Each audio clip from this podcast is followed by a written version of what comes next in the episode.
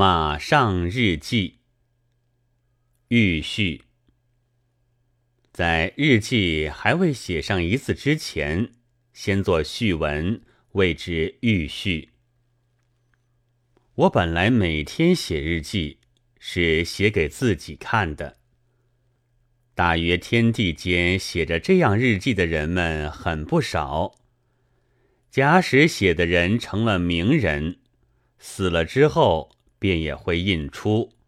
看的人也格外有趣味，因为他写的时候不像做内感篇、外貌篇似的虚摆空架子，所以反而可以看出真的面目来。我想，这是日记的正宗嫡派。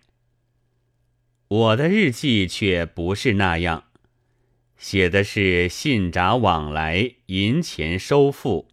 无所谓面目，更无所谓真假。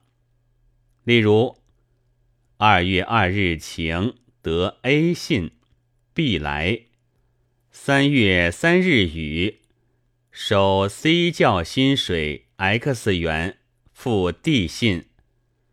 一行满了，然而还有事，因为纸张也颇可惜，便将后来的事。写入前一天的空白中。总而言之，是不很可靠的。但我以为必来是在二月一日或者二月二，其实不甚有关系。即便不写也无妨，而实际上不写的时候也常有。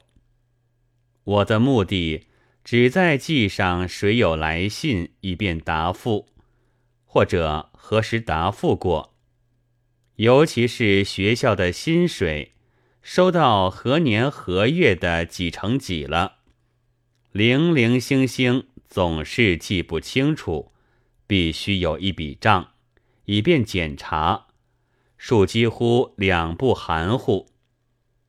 我也知道。自己有多少债放在外面？万一将来收清之后，要成为怎样的一个小富翁？此外呢，什么野心也没有了。吴乡的李慈铭先生，就是以日记为著述的，上自朝章，中至学问，下气相骂，都记录在那里面。果然。现在已有人将那手记用石印印出了，每部五十元。在这样的年头，不必说学生，就是先生也无从买起。那日记上就记着，当他每装成一函的时候，早就有人借来借去的传抄了，正不必老远的等待身后。这虽然不像日记的正脉，但若有志在立言、亦存褒贬、欲人知而又为人知的，却不妨模仿着试试。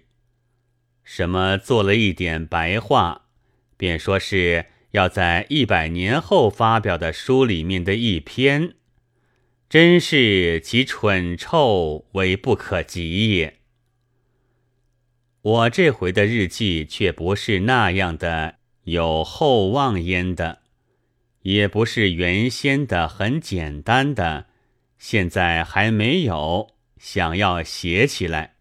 四五天以前看见半农说是要编《世界日报》的副刊去，你得记点稿，那自然是可以的喽。然而稿子呢，这可着实为难。看副刊的大抵是学生，都是过来人，做过什么“学而时习之，不亦乐乎论”或“人心不古意”的，一定知道做文章是怎样的味道。有人说我是文学家，其实并不是的，不要相信他们的话。那证据就是我也最怕做文章。然而，既然答应了，总得想点法。想来想去，觉得感想到偶尔也有一点的，平时接着一懒便搁下忘掉了。如果马上写出，恐怕倒也是杂感一类的东西。于是乎，我就绝记，一想到就马上写下来，马上寄出去，算作我的话道簿。